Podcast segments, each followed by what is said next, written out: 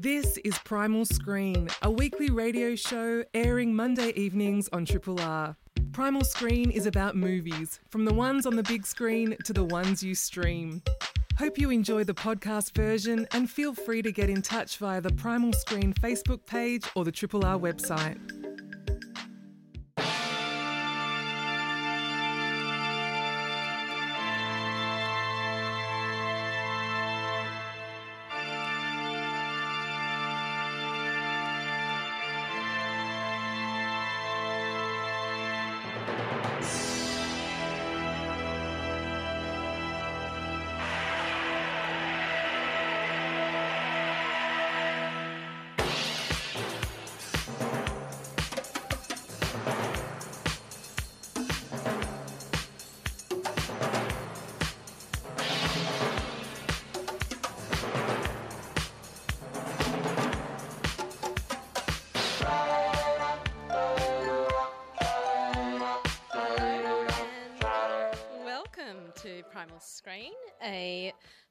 And podcast all about screen culture, from movies on the big screen to whatever it is you're streaming. Uh, we're broadcasting tonight from the Triple R studios on the stolen lands of the Kulin Nation. This is and always will be Aboriginal land. Big thanks to Fee for the last three hours of maps. I'm your host, Flick Ford, and tonight we're catching up on some of the directors and films being showcased at this year's Melbourne International Film Festival. Later on tonight, I'm going to share my conversation with director Jeni Thornley about her documentary Memory Film, a filmmaker's diary. Jeni will be in attendance. Um, well, she was in attendance at last night's screening and will also be at tomorrow's screening as well as the session this Thursday. But first up, I'm going to share my chat with filmmaker Molly Manning Walker about her teen holiday drama, How to Have Sex. The film is. Uh, it's been described as a sun drenched, hormone laden trip of teenage kicks that turns dark in a compelling contemporary navigation of sexual politics. Um, there's comparisons perhaps to Euphoria in terms of the content, but it actually takes a completely different approach. Um, it really got under my skin during this festival and it stuck with me. Um, the film also received um, the Un Certain Regard at Cannes earlier this year, and um, I really hope you enjoy this discussion. It does go into a lot of, there's lots of more questions that could be asked. I feel like it was one of those films that really raised. Uh, it just took me somewhere else and um, really stuck with me. One thing I did want to add is that this, while there's a focus on teens in, in Greece, there's um, I feel like there's something that that older audiences will also get out of this film. How to Have Sex is currently playing as part of the Melbourne International Film Festival, which is going to finish up this Sunday in cinemas, but you can still catch films online through MIFF Play until the 27th of August. For more information and to buy your tickets to any of the films we've discussed, we're discussing, uh, you can head to miff.com.au and we've also got a very exciting giveaway to uh, announce later, so make sure you're um, you're tuning in for that. You are listening to Primal Screen on Triple R. How to Have Sex is one of the many films being showcased at the Melbourne International Film Festival. And I am now joined by cinematographer turned feature director Molly Manning Walker. Molly, welcome to Primal Screen. Thank you. It's a pleasure to be here. Now, there have been uh, comparisons made between your film How to Have Sex and another feature debut from the UK, Charlotte Wells' Aftersun, which screened at last year's MIFF. Uh, it's not just that the two um, films take place on overseas holidays in these kind of cheap resorts. There is a real honesty in how the story unfolds and the interactions between the characters. How much of the dialogue and the characters um, have been pulled from real life? Um, I guess they're. I only know real life, so I guess they're all a reference of real life. but they're definitely a combination of different people and different experiences. But I, I went on a lot of those holidays as a teenager, so there's uh, uh, there's definitely a reference to some people and myself growing up. Mm, well, it's a fantastic location that you've selected for this, and something that really stood out to me is that I was thinking a lot about your work, and you've got how many short films have you been? It's so 20, So many, 30? maybe more. Yeah. and I was thinking in particular about your short film, uh, Good Thanks You, which tells of a couple's disconnection in communication. And, and here in your feature debut, you return again to miscommunication.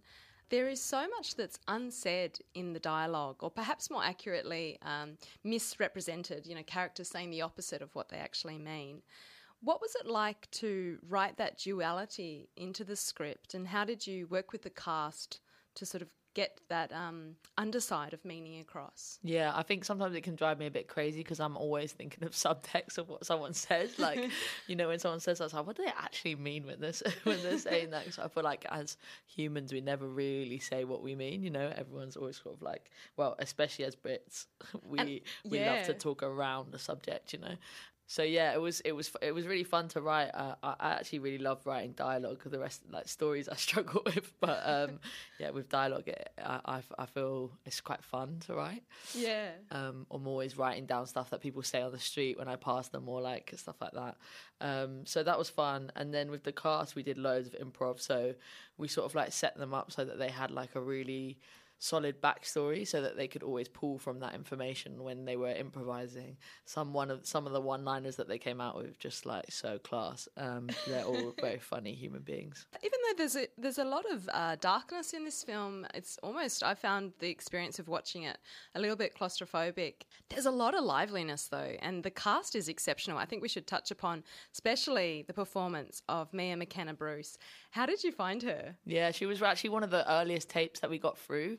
Um, we were really worried about casting the lead, obviously, because it all revolves around her. And actually, yeah, as soon as I saw her tape, I was like, she's so good. She's definitely the one. And um, she just got this, she's got such a spark in her. Like, she's always lighting up a room. She's so bright and funny and like bubbly.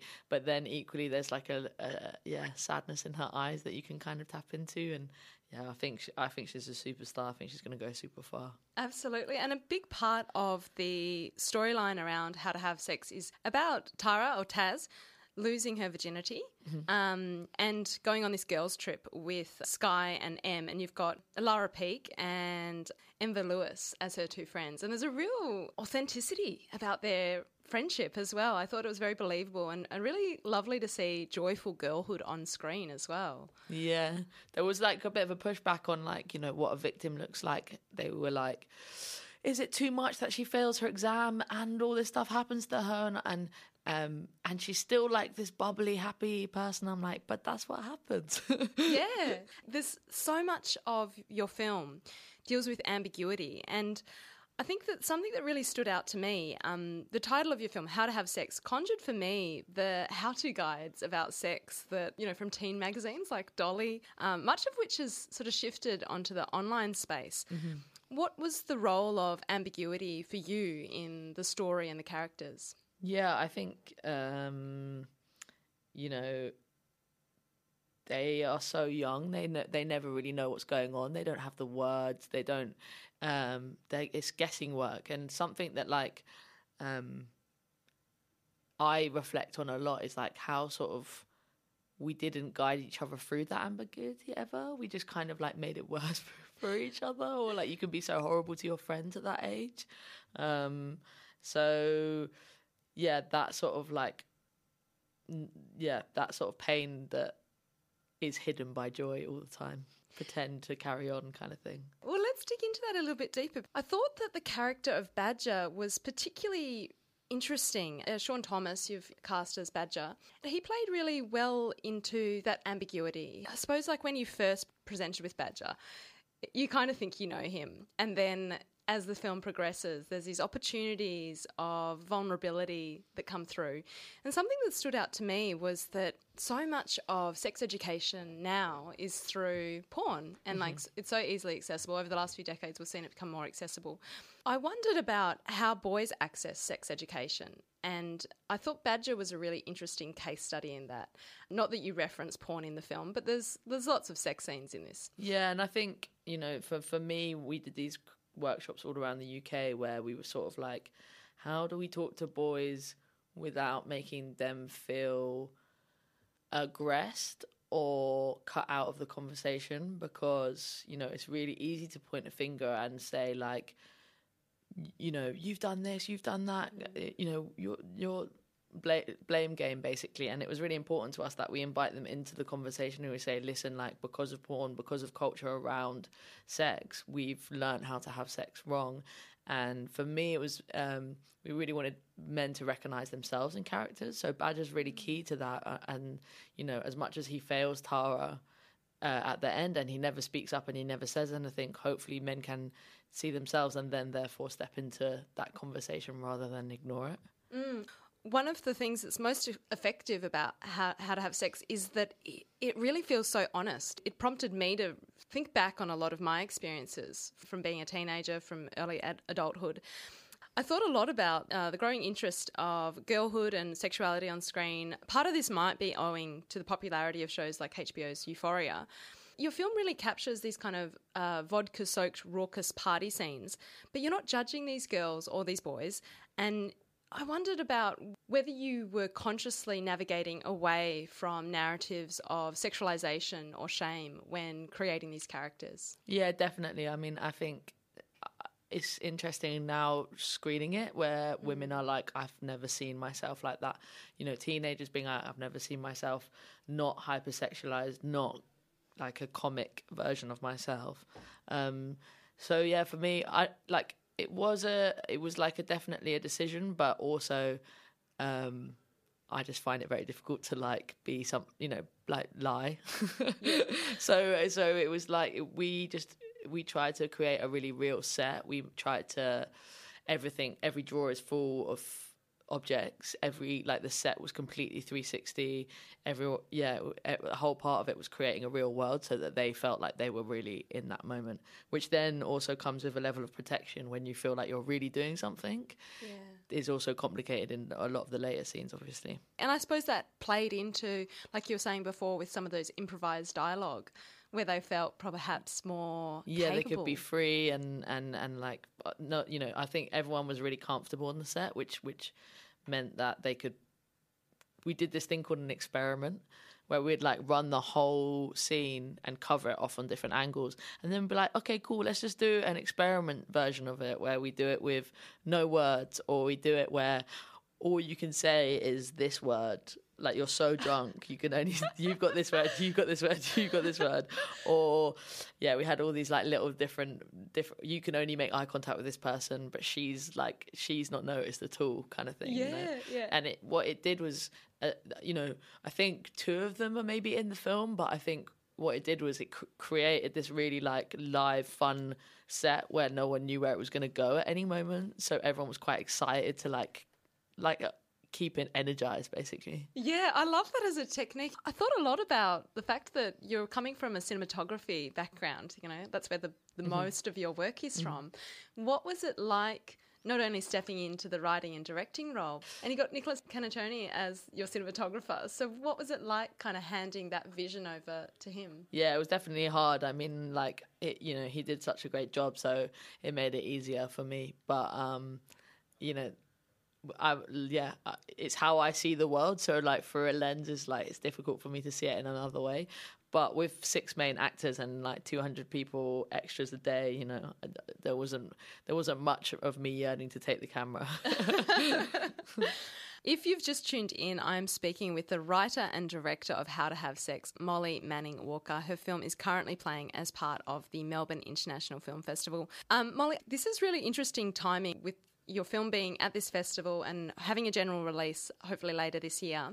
Earlier this year, consent education became mandatory for all school children across Australia. And at the end of last month, Dan Andrews, our premier here in Victoria, tweeted Affirmative consent is now the law. That means stealthing is also illegal. Uh, these new laws make it clear that everyone has a responsibility to get consent before engaging in sexual activity. Now, how to have sex, it's an exploration, a very close exploration of consent. One of the things that stood out to me is is this kind of lack of clarity sometimes and I wonder how you think of your film as being part of this conversation. Yeah, for me, I think consent's been like become too binary almost. It's like too black and white everyone thinks of it as like yes or no, but really, I think it should be like, is the other person having a good time, you know? And I think that is really clear and when when someone is and when someone isn't. And if you've made someone feel comfortable enough that they can like tell you the truth uh like if i stop talking to someone in a conversation you'd be like are you okay? So why is it different when you have sex Mm. There seems to be this kind of almost yo-yoing of bravado and, and then this awkwardness after after the act. And I, I, thought that was such an interesting observation. And part of that seems to be connected to the stage that these characters are at. You know, they're at this wonderful point of liminality, I suppose. And I thought about the restlessness of teenhood and kind of wanting to be an adult already. And we see this in Taz, Sky, and, and Em, who pretend to be much older than they actually are. I wondered whether writing this story and bringing it onto the screen um, prompted you to reevaluate adolescence and this liminal space. Yeah, I think it's funny that we always try and grow up before our age, you know, and like when I see kids uh, doing stuff that's stupid on the street, I'm always like, basically, as adults, we're just trying to be kids the whole time. But we, but as kids, we're like so desperate to grow up. Like, like, we get drunk as adults, everyone turns into like children again. And then when you're a teenager, you're like, no, I want to, you know, go out and earn money. And like, it's like, why? It's so boring, terrible. Um, so yeah, I think it's interesting that you always kind of want what you don't have. So true. That ties in so interestingly with with sex as well, with this idea of wanting the experience. You know, Taz is so eager to lose her virginity and has these ideas of exactly how she wants it to happen. Of course, things do get a lot more complicated than that. It does feel very gendered often, that the act of losing one's virginity. I mean, the phrasing itself is. is yeah, such a weird phrase. It really is. like you've left it, left yeah. it behind at the door. Yeah. Often um, we don't have this conversation around boys losing their virginity. You know, that is really behind behind doors. Um, yeah, I think there's so much shame around it, which is the sad thing. You know, is mm. that if everyone mm. spoke about it more, then it maybe it wouldn't be this like weird like fuck I did it. Yeah. Like it, it's done, thank God, it's over. Yeah, yeah.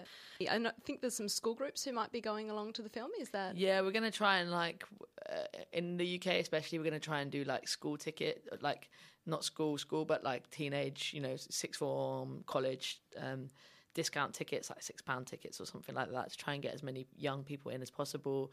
And then we're also going to try and do like pair it with a sex ed class yeah. where we go in and like show them the film and then talk about it as part of that. Oh, that's really excellent. That really gives me a lot of hope. I went to a Catholic school growing up and um, very little sex ed. I think there was like a, a birthing video, a really particularly uh, vivid. Yeah, I really feel as though your your film is fantastic and and really meaningful contribution to the to that conversation. So. Yeah, I hope not all the kids don't get too scared and they still want to have sex. well, it's still a very joyous film. Good. There are moments of, of really um, real joy. So yeah, thank I mean, it's meant to show the partying and the fun of it as well. I'm curious to know where you're thinking you'll go next. I'm gonna make something really light and funny, and um, where yeah, no, um, I don't know. I'm really interested in just like people and the weirdness of people, and something that I often think about when I wake up.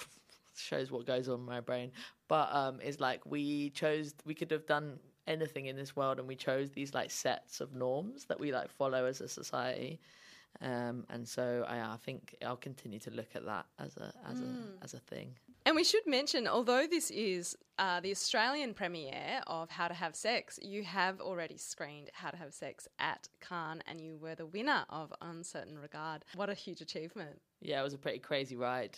We finished the film on like the Friday, and we went to Cannes on the Tuesday, so it was like the f- first birthing into the world, big time. And you have John C. Reilly, of course, as head of the jury for Cannes. He's a lovely man, and he also sang a song for us in the uh, in the uh, acceptance. Uh, what do you call it? In the when we won the award. Really? yeah, he sang a song. Yeah, he's very sweet. um, Molly, it has been such a pleasure chatting with you. Thank you so much. Thanks for having me. My pleasure. You're listening to Primal Screen on Triple R. So, on tonight's show, we are spotlighting some of the amazing films and filmmakers being showcased at this year's Melbourne International Film Festival.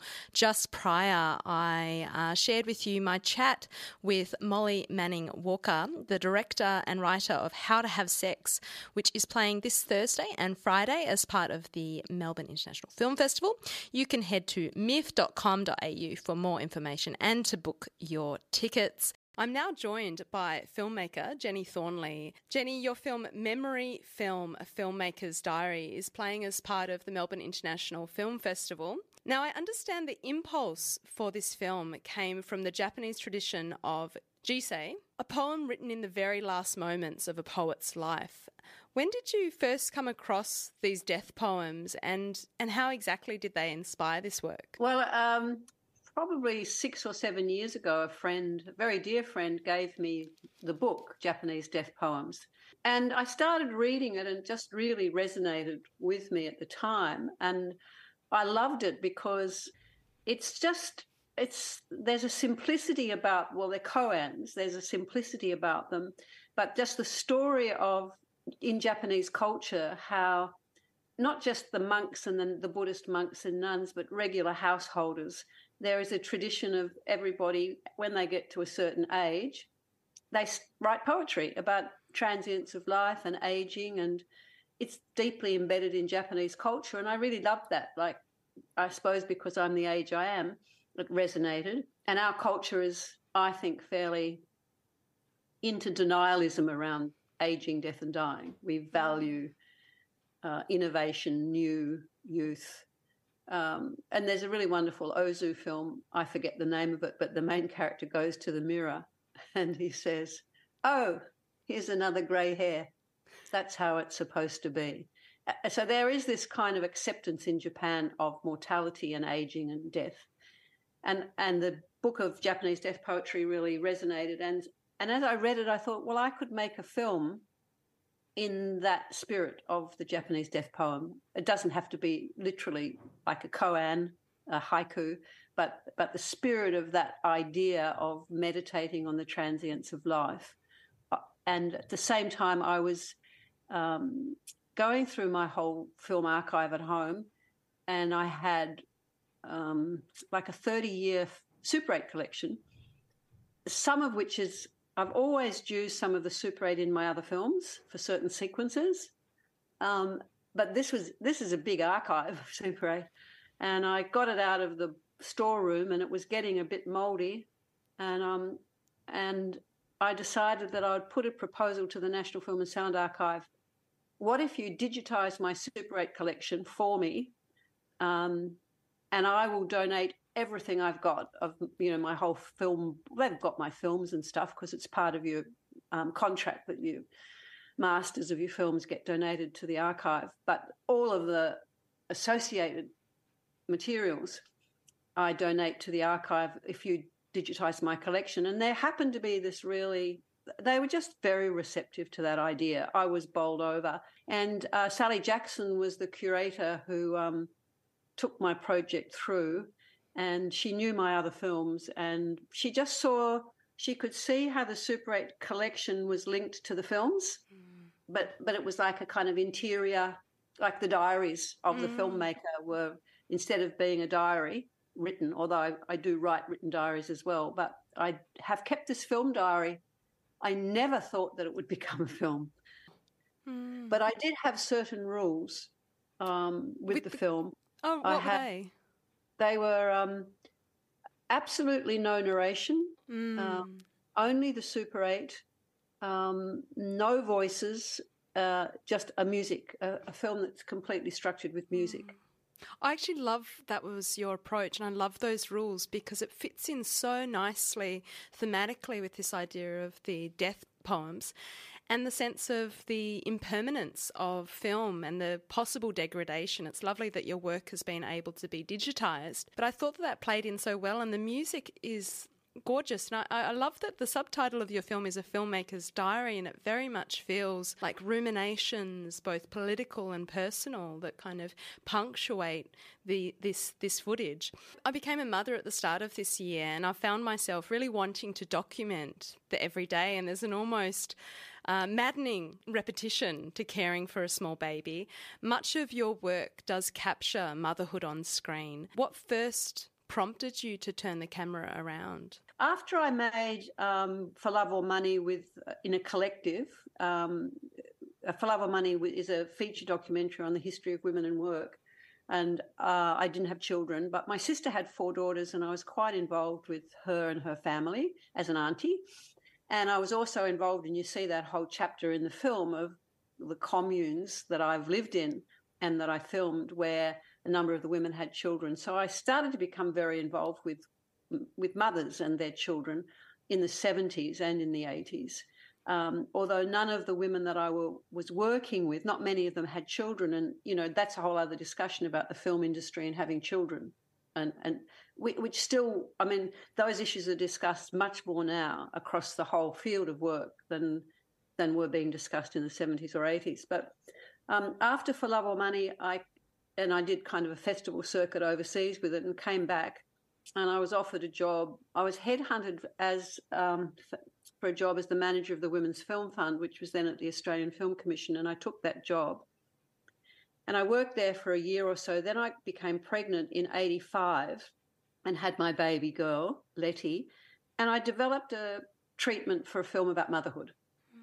and put it into the Film Commission. And, and part of the budget for that film was documenting motherhood on Super 8.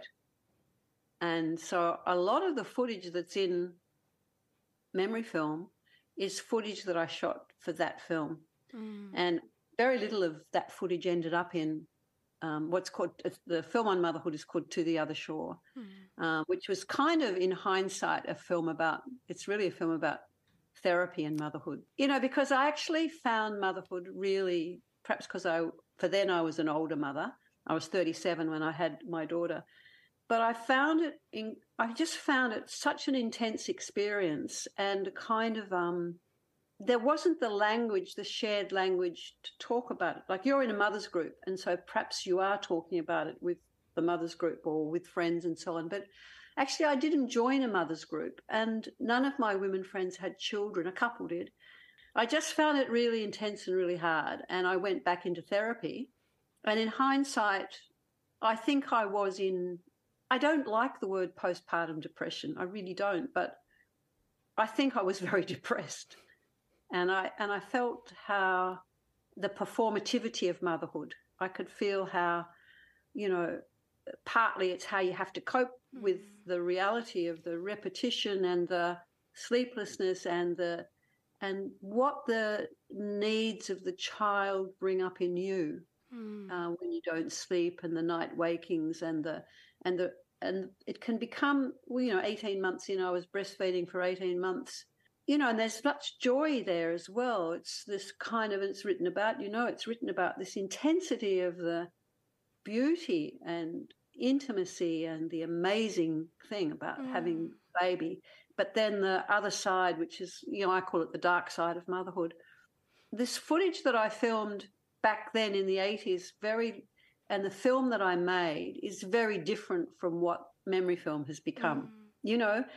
And so I'm very, I'm so delighted that I'm in memory film. I think you can feel it, especially if you're a mother. There's great, the great uh, pleasure and joy in having a baby. And, um, and the, you know, it's in the footage. You can mm. feel it in the footage. And I don't think I'm just romanticizing it or painting a kind of um, unrealistic picture for women. A friend of mine, who, a colleague of mine, who said of my film To the Other Shore, which is a, a film about being a mother, she said it's such a dark film, you know, and and actually it is quite heavy. It's got a heaviness about it, which I don't think this film has. It's quite a different film. I mean, it has got heavy elements. It, I wanted the film to actually thematically, and you'll notice that there's certain scenes that are repeated with the uh, "We remember all women who were raped in all wars." That footage that I filmed back in the 1980s, it, one, it was actually I filmed it at an Anzac Day march. Mm and the women were refused the right to march mm. and marched straight into the paddy wagons were arrested wow i mean that's it's a really amazing piece of archival footage. So much of memory film does document uh, protests like the Tent Embassy, the Women's Lib, um, anti war protests. And watching the footage from these events, I couldn't help but reflect on how the right to protest here in Australia has been significantly impacted recently by legislation that directly affects protesters. And I wondered what your thoughts were on that. Well, I just think it's, you know, shocking. I mean, it's really shocking. But what is what is equally as shocking is there's a kind of I experience, and I don't know what you think, but there's a passivity in political discourse or political action that's so different from the time that I came through. I, I went to Monash University in. I, I, was educated in Melbourne and went to school in high school, primary school and high school, and and went to Monash in the 60s when the Vietnam War was raging, and that the whole campus was in complete breakdown over the Vietnam War, and classes were stopped, lectures were stopped, the the the, the campus was divided physically. We'd have these amazing sit-ins and demonstrations, and and then of course with the women's movement, um, which the Vietnam War activism that I was involved in preceded my growing um, consciousness about women's liberation. And then I became involved in the women's movement, particularly around um, the right to abortion. Mm. I, I, joined that road or that tributary of the women's movement because I had experienced an illegal abortion and it was pretty shocking. And um, that radicalized me. So it was it was such an amazing time to the 70s and coming into the 80s to be involved in what what in memory film is called the ferment, the fissure. Mm. That's that section where there's this kind of like, um, and Sheila Rowbotham, I use a Sheila Rowbotham quote in the film where she uh, talks about the quote is about the this contradiction in capitalism when, when women's inner experience and their outer reality clashes, mm. and that is the moment of revolt. Yes. And, and it's such a great quote because that's what happened. You know, mm. women were just, it's a bit like the Me Too movement in, in this era. There, mm. been these instances where there are these eruptions uh, which which can't be contained, and and so this legislation to make demonstrating more difficult and more onerous for those who want to express their point of view. I'm, I, I think we have to continue to be activists and and challenge these really. Otherwise, you end up in the handmaiden's tale reality you can see how that can happen that's Absolutely. what i think was so amazing about her books and the series trump is re-elected in america not only trump but australia you know australia's under the even the current labor government has completely endorsed AUKUS and nuclear powered submarines in our ports and we're currently witnessing major military maneuvers up north and at Jervis Bay with America mm. in order to kind of, you know, make the Pacific armed. I mean, we're moving into a war economy. I think that's one of the things that stood out to me so much about memory film. Yes, of course, it is a personal account. It's something of a, a visual diary for you, but it's also so firmly entrenched in the political sphere. And something that really stood out to me was the way in which you you work in documentary and documentary film has this long colonial history, and in memory film you ruminate on the colonial gaze of the camera and you note the colonial layer feels like skin. What if I shed it and see it with different eyes? There's a indigenous activist, Aboriginal Tasmanian Jimmy Everett, and uh, I'm born in Tasmania. And my previous film, Island Home Country, I made in Tasmania, and I I um, I worked with the some members of the Tasmanian Aboriginal community in order to make that film with protocols. And Jimmy, um, Jim Everett, there's a quote, there's a number of quotes from Jim in memory film, and it's almost like he's the kind of. Uh, and there's also a quote from Karla um, Dickens on um, Australia Day mm. and the pain of Australia Day for Aboriginal people there's a quote from Jim in in the Tasmanian sequence of memory film where he says, "You have to go outside of the colonial construct. All people," he actually says, artists, black or white, no matter, have to start to move outside of the colonial construct and see things in another way. And so that quote I've also got how can I film with different eyes mm. has really been um, uh, inspired by Jim, but also by in in, in with post colonizing thought from radical mm. thinking First Nations people mm. in Australia and globally, where you know so many of them have wrenched, you know, wrenched the um, uh, dialogue, wrenched the narrative out of white colonial mm. hands and brought it back to mm. themselves. Mm. And I've been very, I've, I read a lot in that area, and I, I did my, I did my last film was a pair, was my doctorate film, so I had to kind of really think and read very deeply, and I wrote a lot about Tasmania because it really affected me that I could be born there in the late 40s and 50s and know no Aboriginal history. Nothing.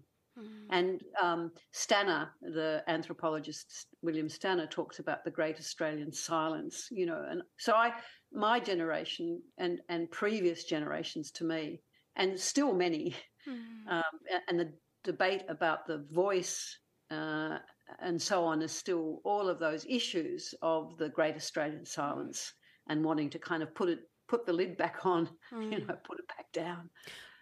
Is we're in a very eruptive um, era Absolutely. now, um, where it's it's right out there. But to grow up in the 40s and 50s and not know that there was an attempted genocide mm. on that mm. island, that mm. there that the British invaded the lands, that there was terra nullius, that there was no treaty, you know, settler Australians have to come mm. to some kind of reckoning with that.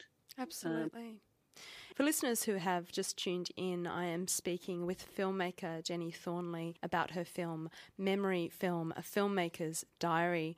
Um, Jeni, in the film, there's a lovely sequence towards the end in which you have all these comp- beautiful compilation of dancing bodies. You've drawn on poetry as the impulse to make this film and then turn towards dancing. I'm just interested in the conversation that's happening between these different art forms and, and what dance means to you. It's a really great question. The opening sequence of the film and the closing sequence and a little tiny sequence further into the film is the dance company is Dunwich Dance Company. It's been choreographed by um, Page from Bangarra. And in that sequence at the beginning of the film, you can actually see him leading the dance company off after their performance, but the actual company is Dunwich.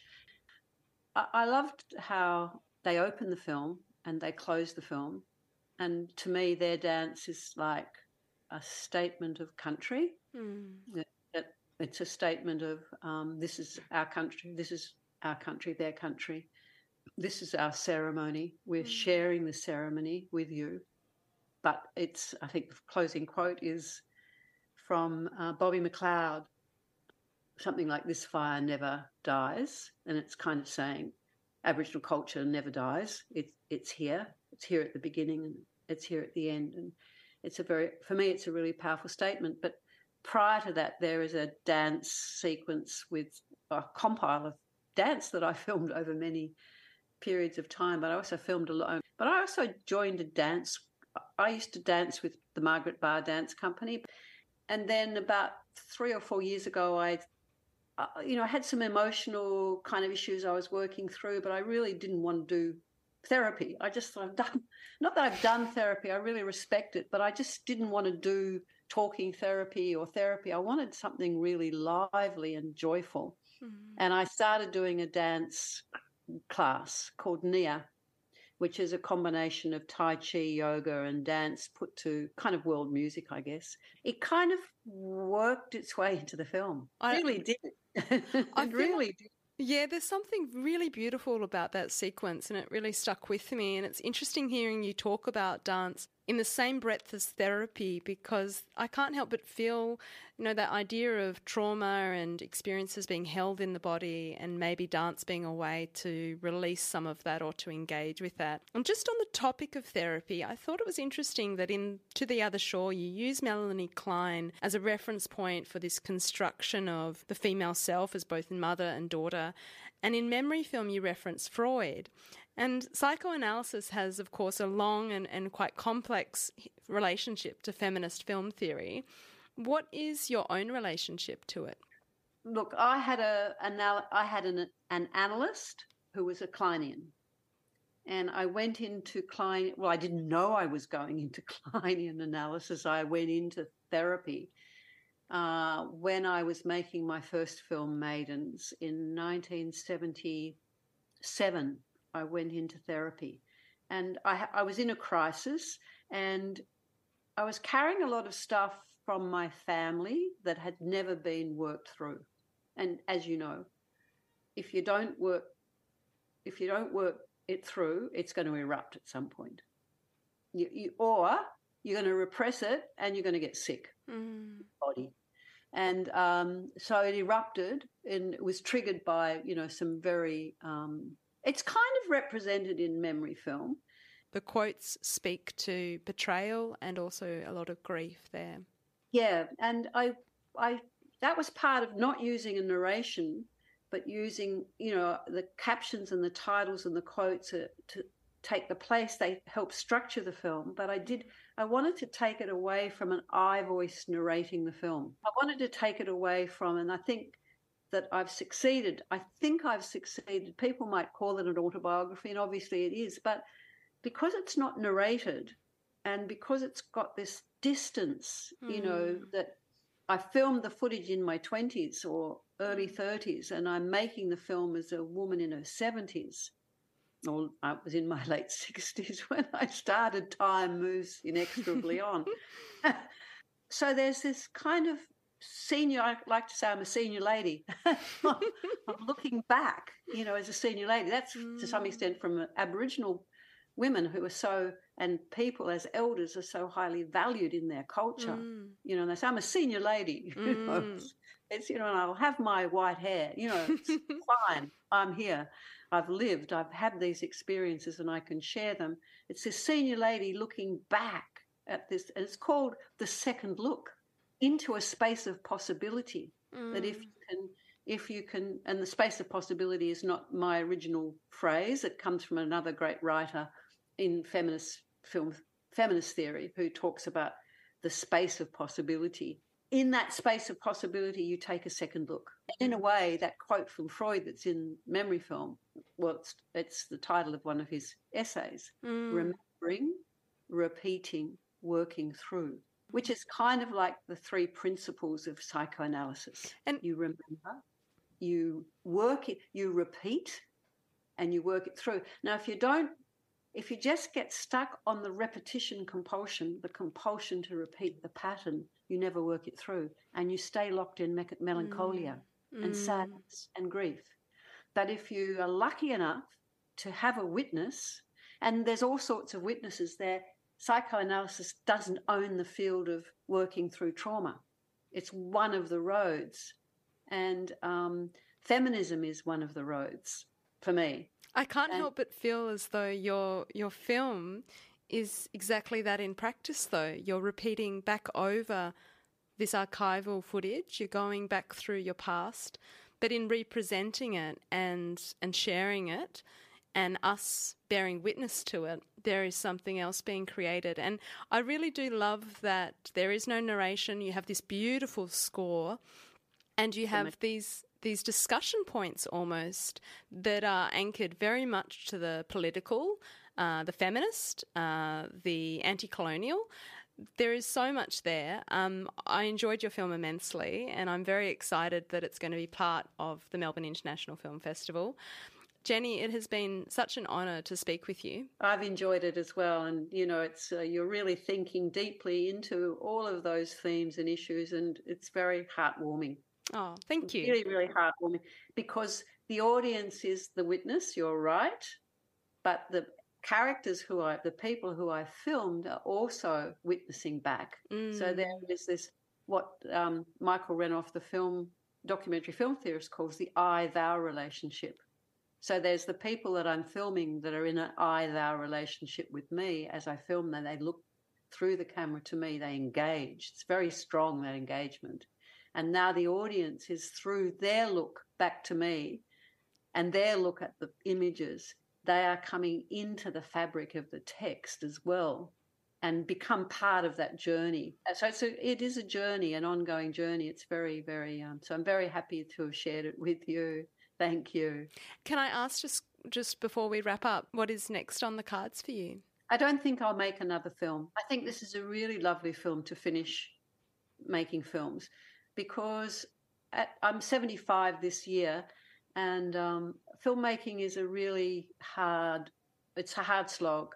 It's taken six or seven years to get this far with this film, and um, you know you don't really earn any money, and you raise money to make it, and you pay everyone who works on it, but you you don't make any money. Mm. It doesn't actually make sense, economic sense, and um, so I need to have a break, and I've got two grandchildren and two step grandchildren, and I hope to be more involved as a granny, mm. a nana because I haven't been able to do that while I've been making the film much. But being involved in caring for um, my granddaughter, particularly my granddaughter Millie, uh, for three years, has really helped go into the fabric of this mm. film as well. That, that maternal sequence, even though I'm documenting my daughter's time, but it's been informed by the great pleasure in being with being a grandmother. It's a very, mm. very um, I'm gifted it's a gifted experience. It's great. Yeah, I bet. I certainly think that there is something very radical about having your depiction of motherhood and returning to it in memory film. So thank you for that. Yeah, that's great to know. I really, I'm so happy for that. You've been listening to Primal Screen on Triple R with Flick Ford. Just prior, I shared my conversation with Jeni Thornley, the director of Memory Film, a filmmaker's diary. It is a really impressive um, and very extensive Super 8 archive spanning three decades. And uh, I also, earlier tonight, I shared my chat with Molly Manning Walker, the director and writer of How to Have Sex. Both of those films are screening as part of the Melbourne International Film Festival. So you can head to miff.com. Thanks for listening to Primal Screen, a weekly radio show airing Monday evenings on Triple R. Hope you've enjoyed the podcast version and feel free to get in touch via the Primal Screen Facebook page or the Triple R website.